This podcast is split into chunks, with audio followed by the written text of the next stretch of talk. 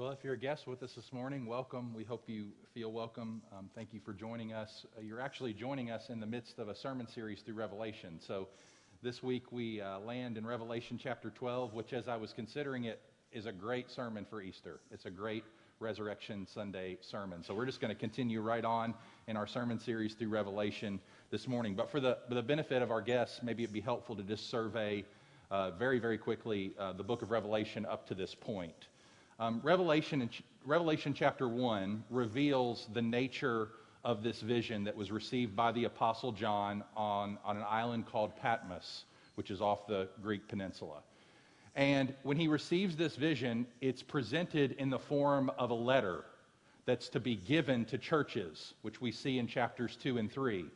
But it's also presented as a prophecy, which is to tell the things that have taken place and are still to come the, the, the name Revelation that we, we derive our English name for the title of the book from is actually the Greek word apocalypsis, which we get our word apocalypse from.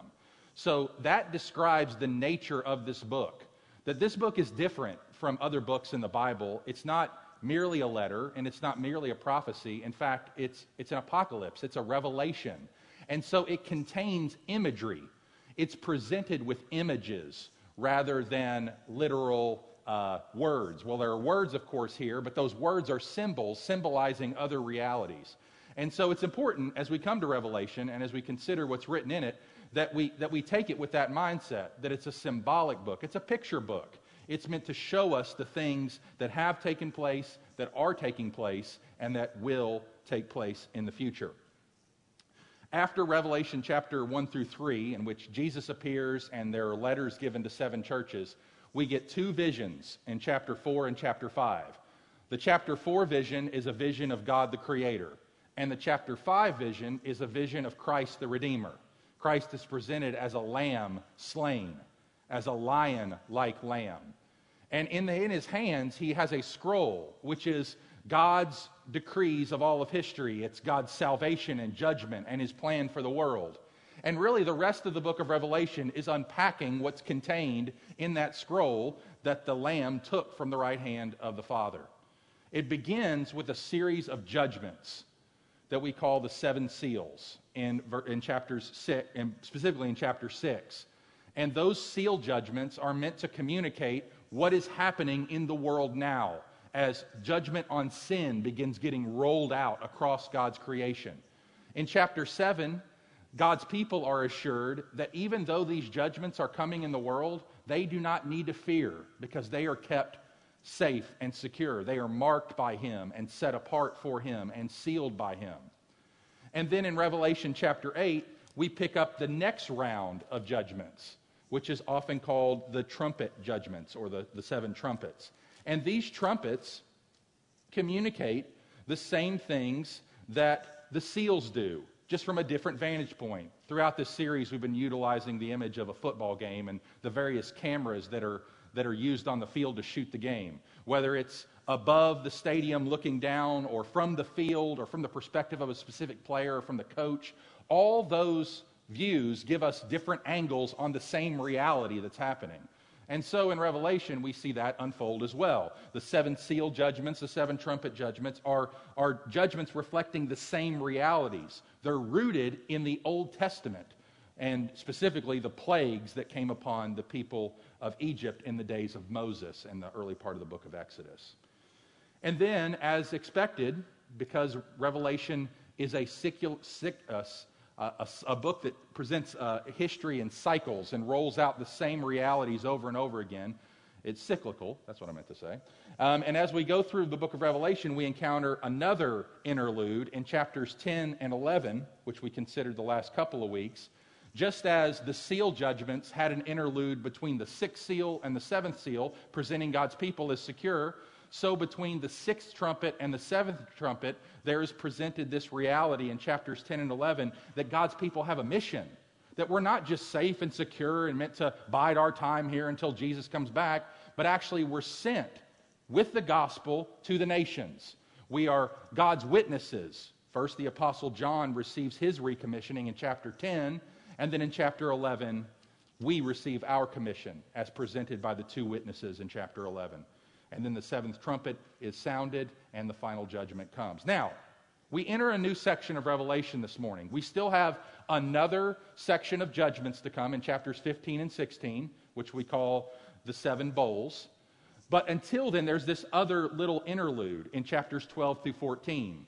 And the, this interlude is designed to give us a behind the scenes picture of what's going on while these judgments are coming, while the gospel's being preached, and while the church is on mission. What's going on behind the scenes? Well, the reality is, is Satan hates it, and he's trying to bring it down. And that's really chapters 12, 13, and 14. And so, what we get in chapter 12, having described the seven trumpet judgments, but before explaining the seven bowls in chapters 15 and 16, John inserts these three parenthetical chapters, verses chapters 12 through 14.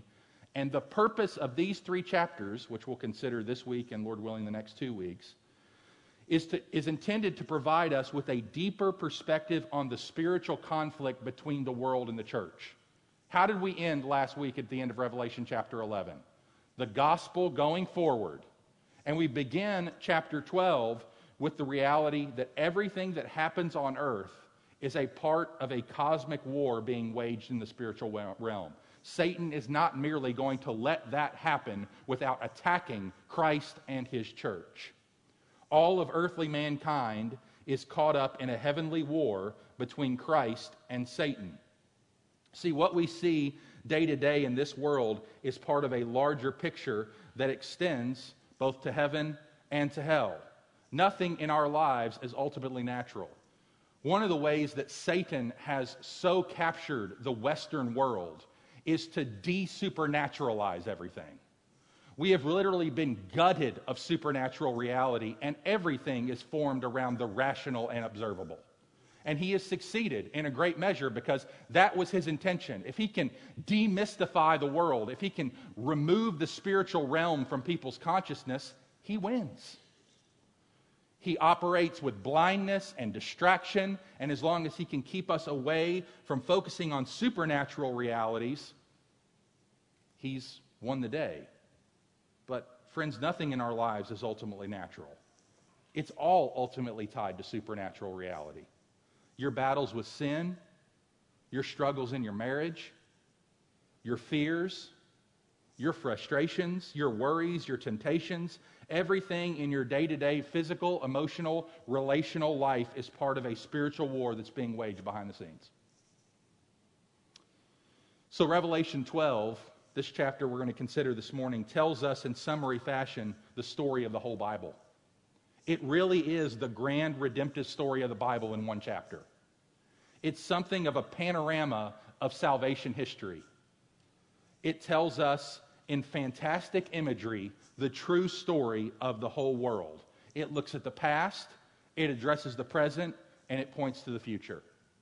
Revelation 12 consists of three different sections verses 1 through 6, verses 7 through 12, verses 13 through 17. And those three sections are going to form the substance of my outline this morning.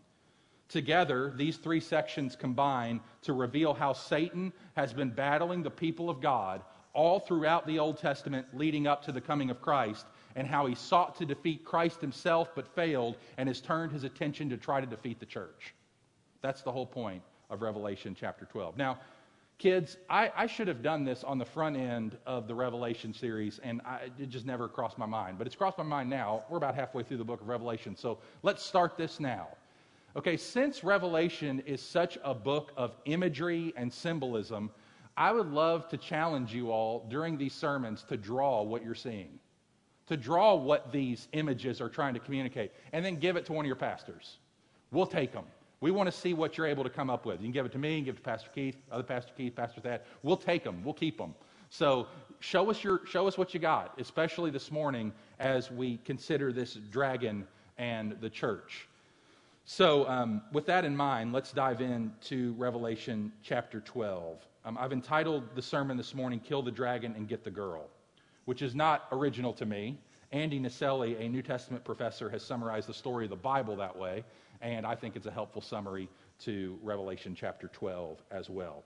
So, we're going to look at these three different sections verses 1 to 6, verses 7 to 12, verses 13 to 17, one at a time. Verses 1 through 6 deals with the past. Well, I should say the distant past.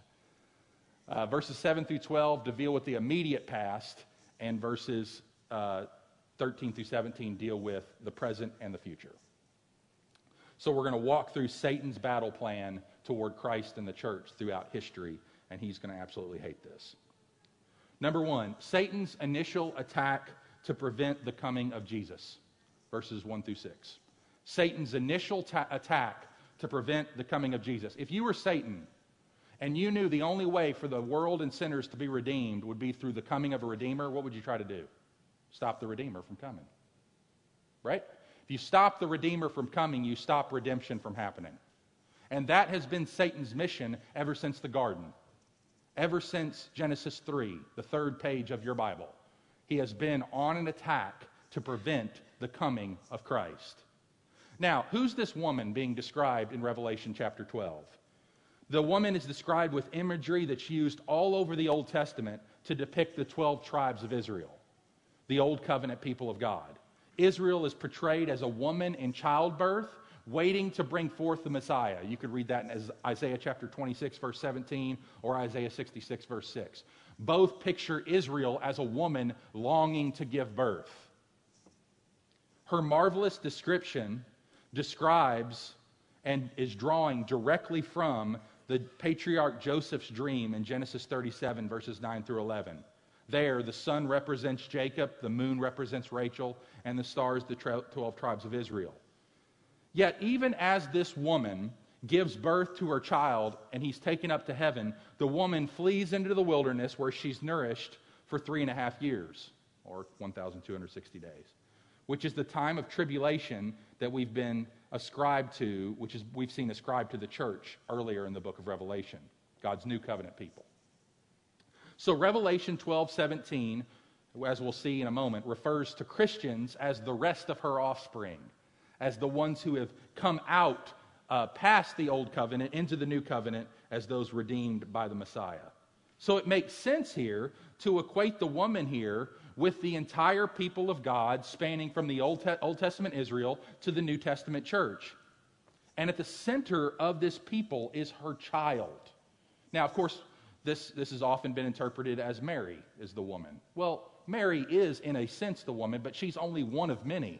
She's the capstone woman who gives birth to the Messiah. But the picture here is of a long line of women that have given birth to promise, the promised seed that would one day come. We see here in verse 2 that this woman is pregnant, and her child is described in verse 5 as the one who is to rule all the nations with a rod of iron, or who was caught up to God in his throne. Now, these are clearly references to the Lord Jesus Christ. Those descriptors are used in other parts of Revelation to refer to him. Now, obviously, Mary gave birth to Christ, as I said, but this woman symbolically stands here as the entire Old Testament people of God from whom Christ came and the entire New Testament people of God who follow after Christ today. So that's the woman. The woman is the church. Now, in Genesis 3, when sin entered the world, God promised to send a son born from the seed of a woman to crush and destroy the serpent. Genesis 3:15. Now, from that point on, Satan has fought to prevent the coming of that son. It starts in Genesis 4, the very next chapter. Immediately, the seed of the serpent, Cain, destroys the seed of the woman, Abel.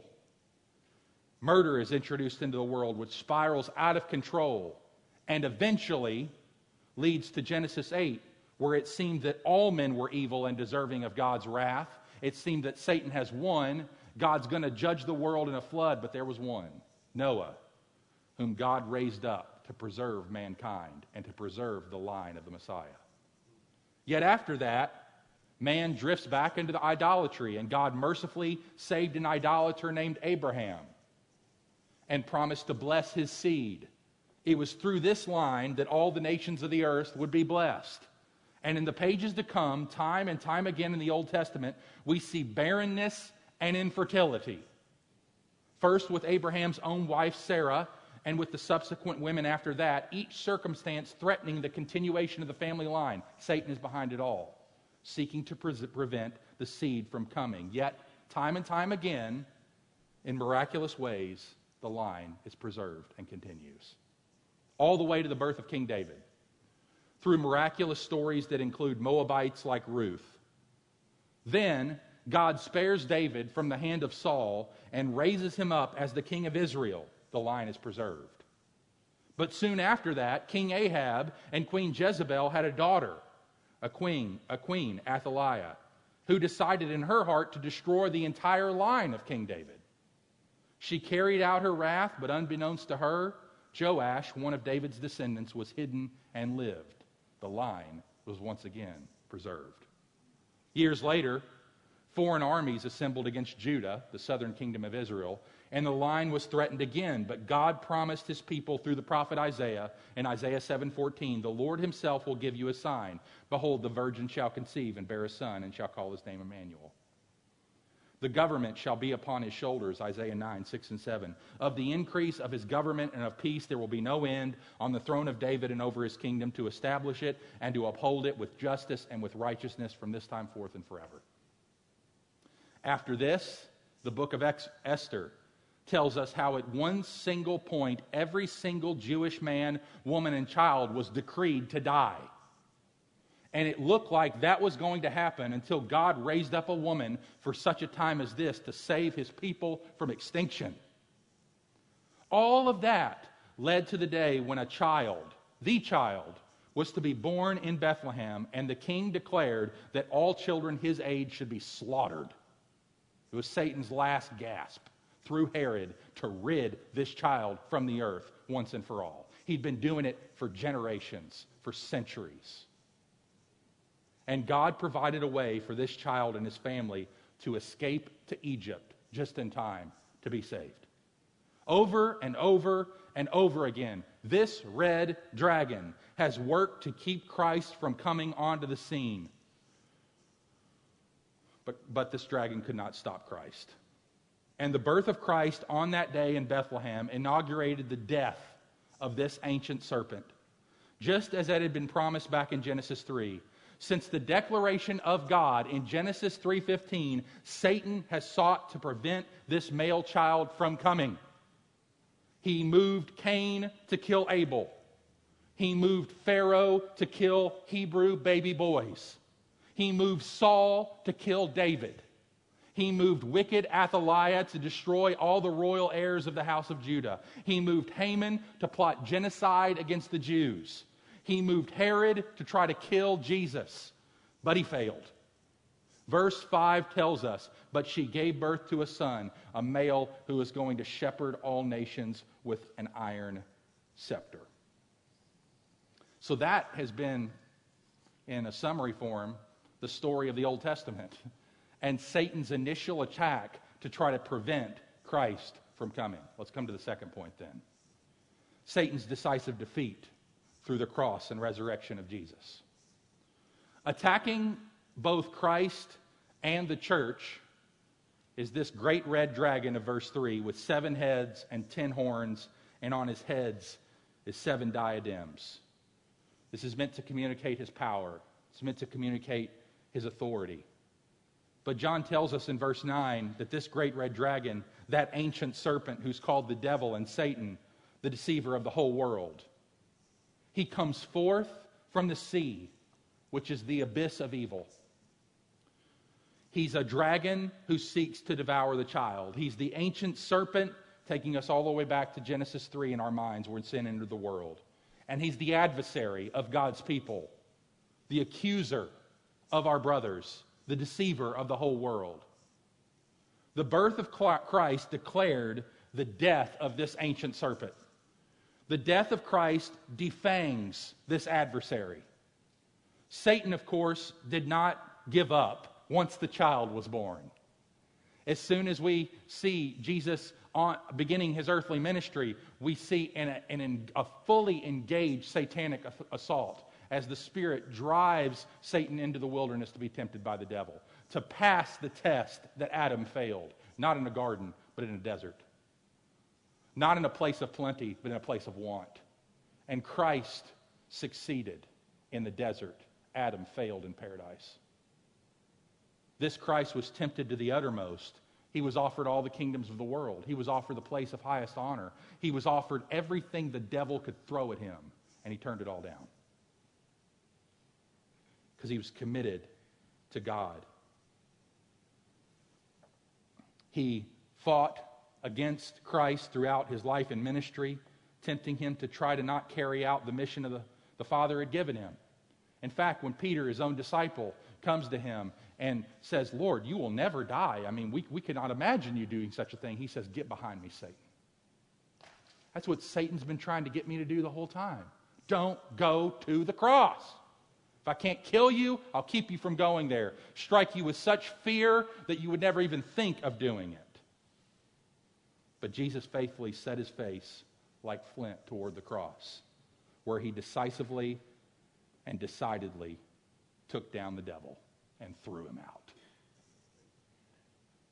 Paul says in Colossians 2:15 in summary form that Jesus disarmed the powers and authorities, talking about the evil spiritual realm, making a public spectacle of them by triumphing, triumphing over them in the cross. At the cross, Jesus defeated sin through sacrificial obedience, and the blood of the Lamb became the basis by which Satan was ultimately conquered. The death of Christ defanged the serpent, and the resurrection of Christ demolished all his accusations against the church. In the end, Death could not hold down this king. He was brought up to God, verse 5, and in return, the accuser was thrown down. That's what happened at the cross. See, the only thing that Satan can ever marshal against anyone is the justice of God against their unforgiven sin. Satan knows better than we do that God just can't forgive sin willy nilly. There are thousands he is convinced that that's the case that all you got to do is ask. God just forgives, there's no payment required. And with this, he's deceived the nations. But Christ came, and the means by which he was able to render the accusations of the devil moot is by paying for the sins that he would accuse against God's people. Because now he can no longer make a legitimate charge stick. He can say, Oh, they're a sinner.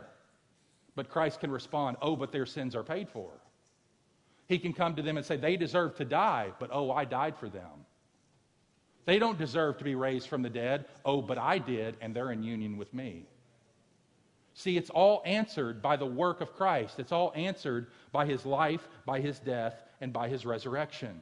Now, what does all, all this mean? Well, let me summarize it very simply. From the very entrance of sin into the world, God has promised to send his son in the form of a man born from woman to defeat the devil. That's the story of the Bible. This God did in the person of Jesus, who was born just as he had been prophesied for centuries.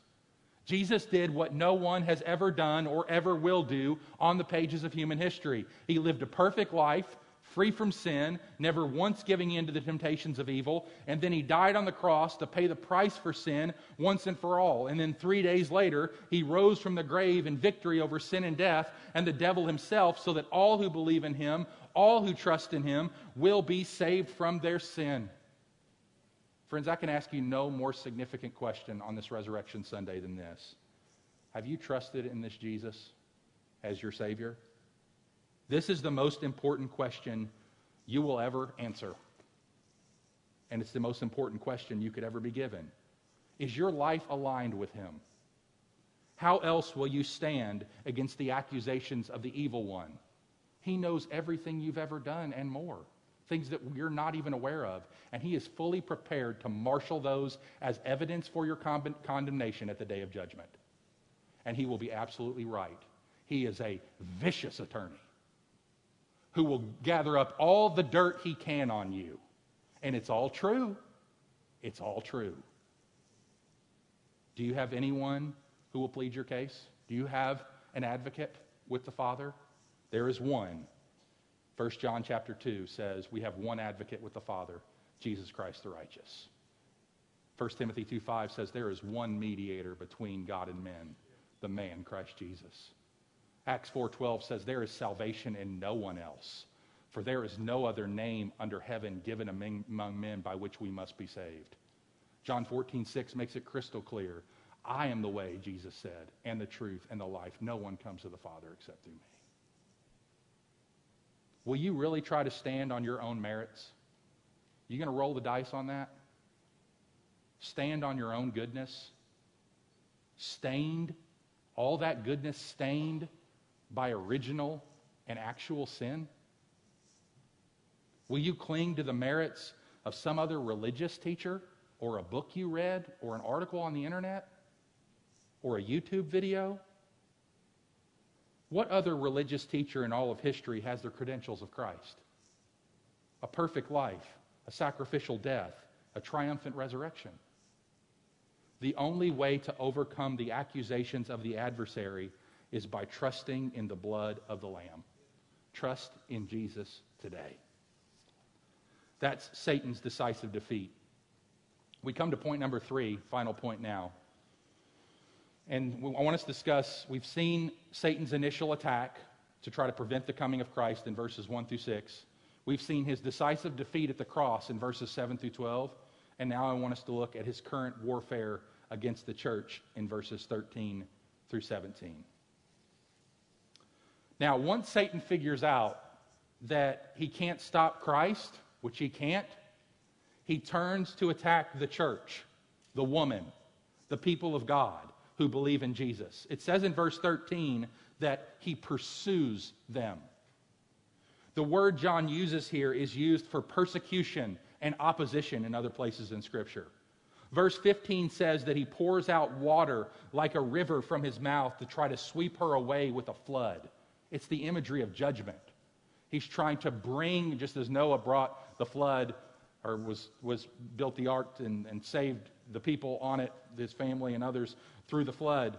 So Satan is trying to cause another flood of God's wrath and judgment to come upon the church. The imagery is Satan going after God's people, working day and night to strike them down.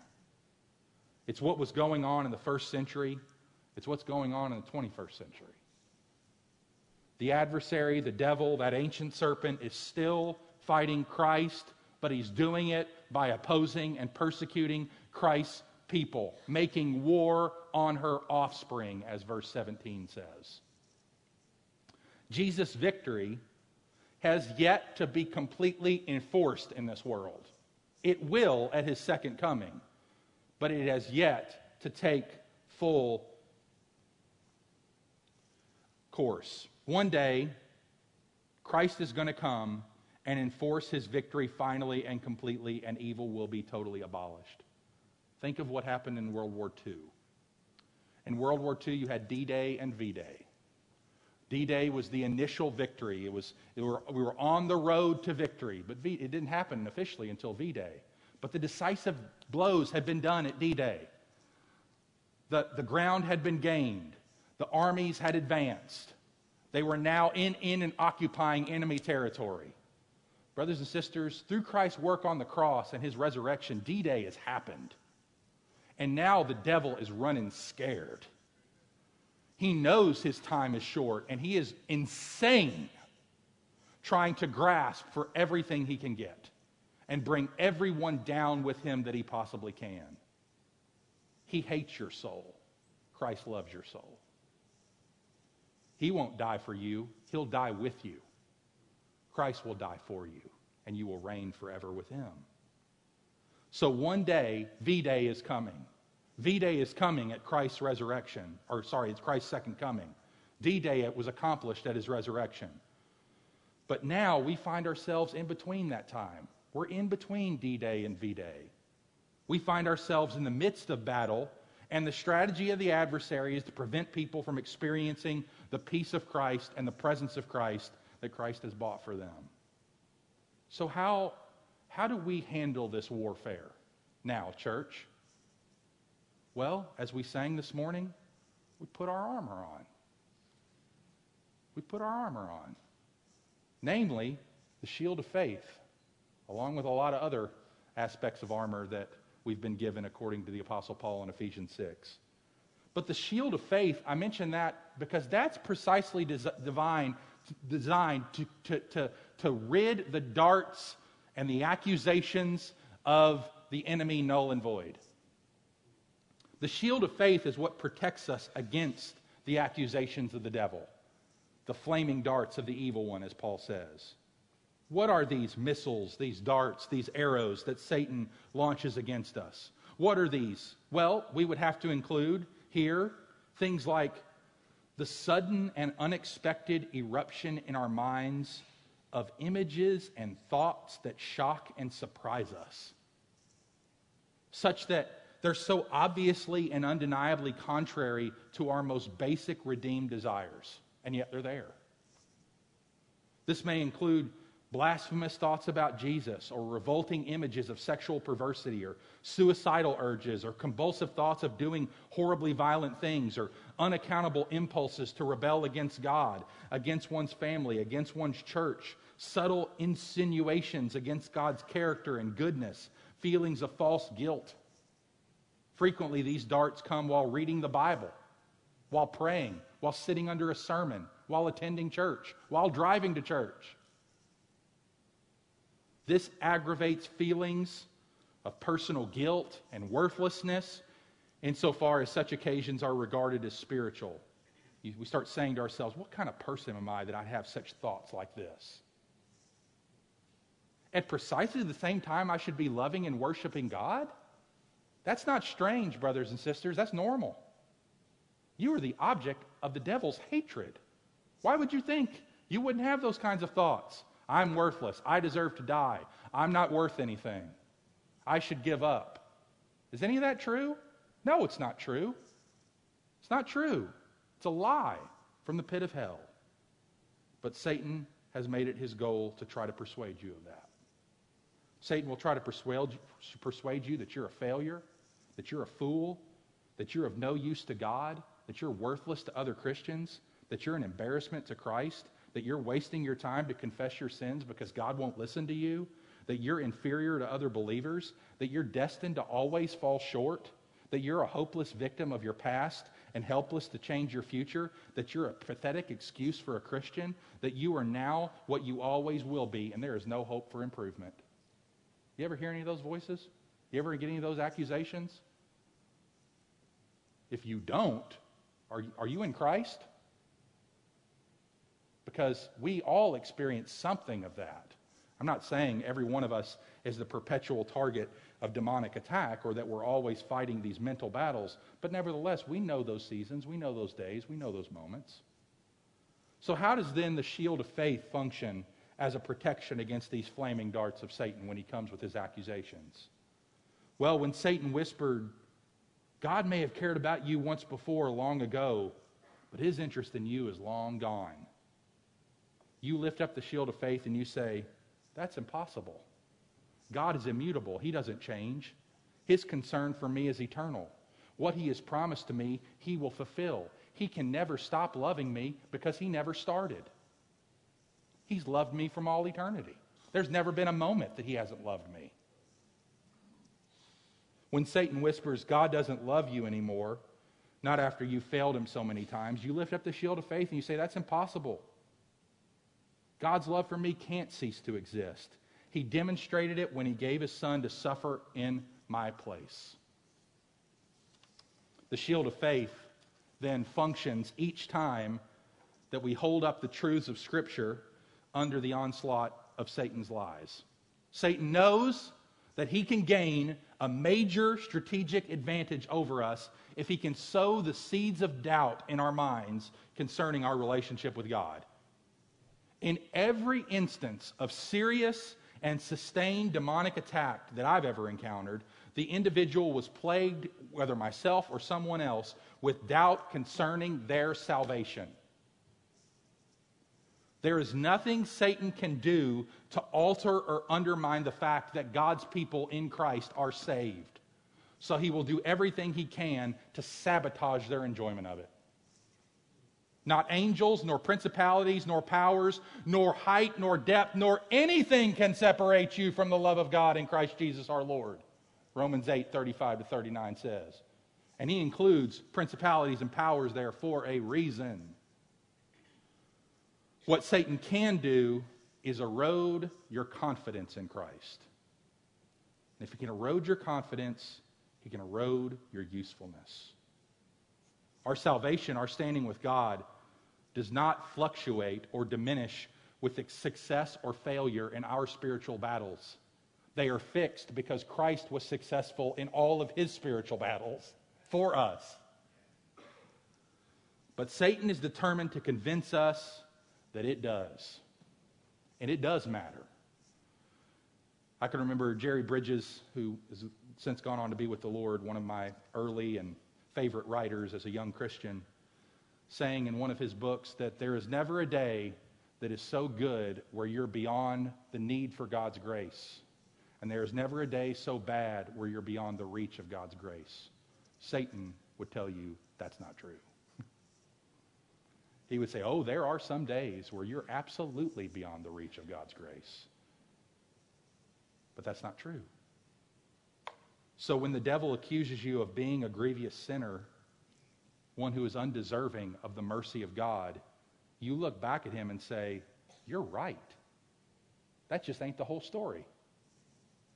I have a great Savior, and because He shed His blood for me, I am safe and secure from your accusations forever. So don't miss the point, brothers and sisters of Revelation 12. Satan is a defeated foe. The spiritual battle that is being waged today in the world is a battle that has already been won. This is life changing, testimony, emboldening news for every single one of us to hear this morning. We fight this battle not for victory, but from victory. Satan could not stop Christ, and Satan can't stop those in union with Christ, the church.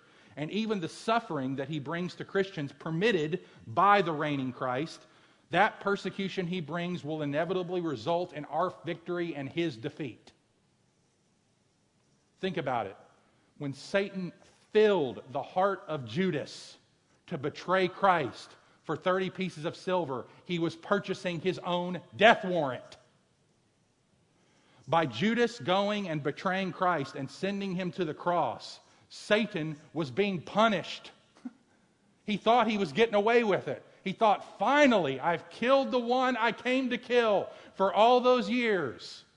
And through Christ's death on the cross, instigated by Satan himself, Satan was killed and destroyed and defanged and thrown down. So, hear this. When Satan attempts to use suffering and persecution to defeat Christians, he ultimately contributes to Christians' eternal delight and to his own destruction. Because if he kills a Christian, he gives them a better life than he's taken away from them. Because to live is Christ, and to die is gain. Kill me, Satan. It's gain.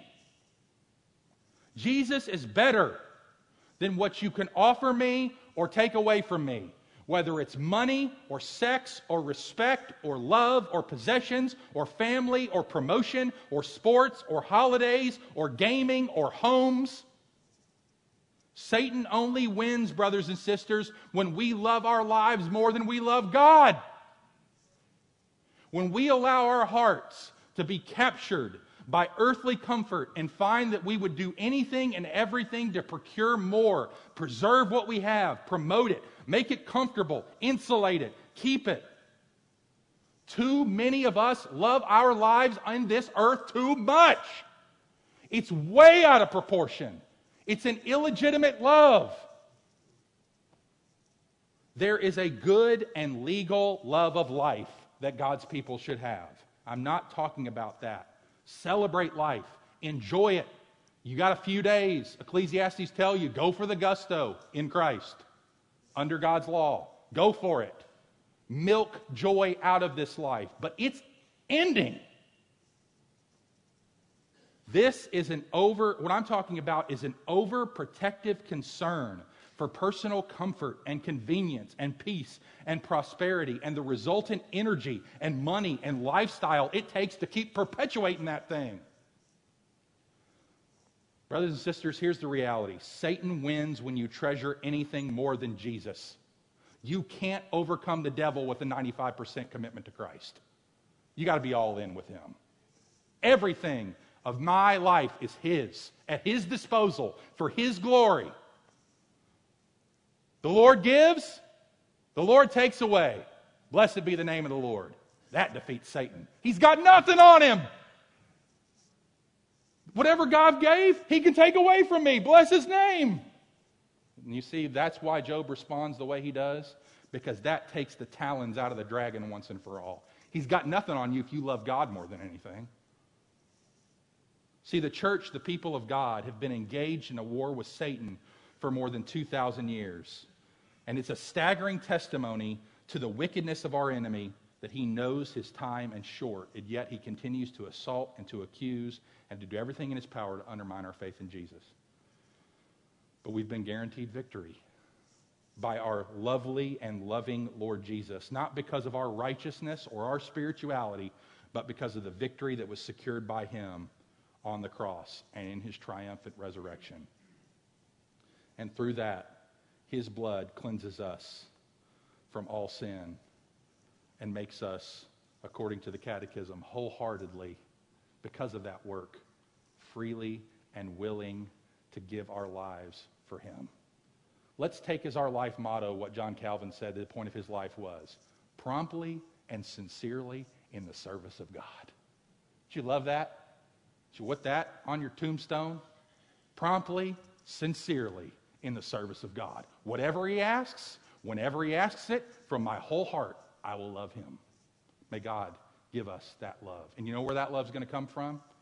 Grasping at a deep level his never ending, never giving up, always and forever love for you. When that goes deep into your marrow, to live as Christ and to die as gain. Let's pray. Father, we are so grateful for our conquering Savior. Where would we be this morning? We certainly wouldn't have any reason to gather here. Why would we gather this morning if Christ were not risen from the dead? My preaching every this last 40 minutes, total waste of time. Total waste of time.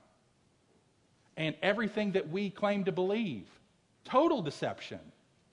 But we thank you that Christ has been raised from the dead. And therefore, the preaching's not in vain. Our faith is not in vain. We're not still in our sins. Christ is not still in his grave. He's reigning right now at your right hand, serving us as his people with the oil of his Holy Spirit to sustain us in this wilderness wandering until we come to the promised land. Lord Jesus, protect us from, the, from Satan and his devices and his wicked ways. You have put him on a leash. He cannot do anything that you don't permit him to do. So, Lord, would you protect us? May we be do what Peter told us to do, knowing Peter himself was a victim of such satanic attacks when he said, Be aware, the devil is like a roaring lion going around seeking whom he may devour. Resist him firm in your. Lord, help us to do that. Help us to resist him. Firm, not, not in our own strength, but firm in the faith that is in Christ Jesus and all the strength and grace and help that comes through believing those promises. We give you praise. We rise to worship you now as our risen King and once one, one, and one who will be coming again. In Christ's name we pray.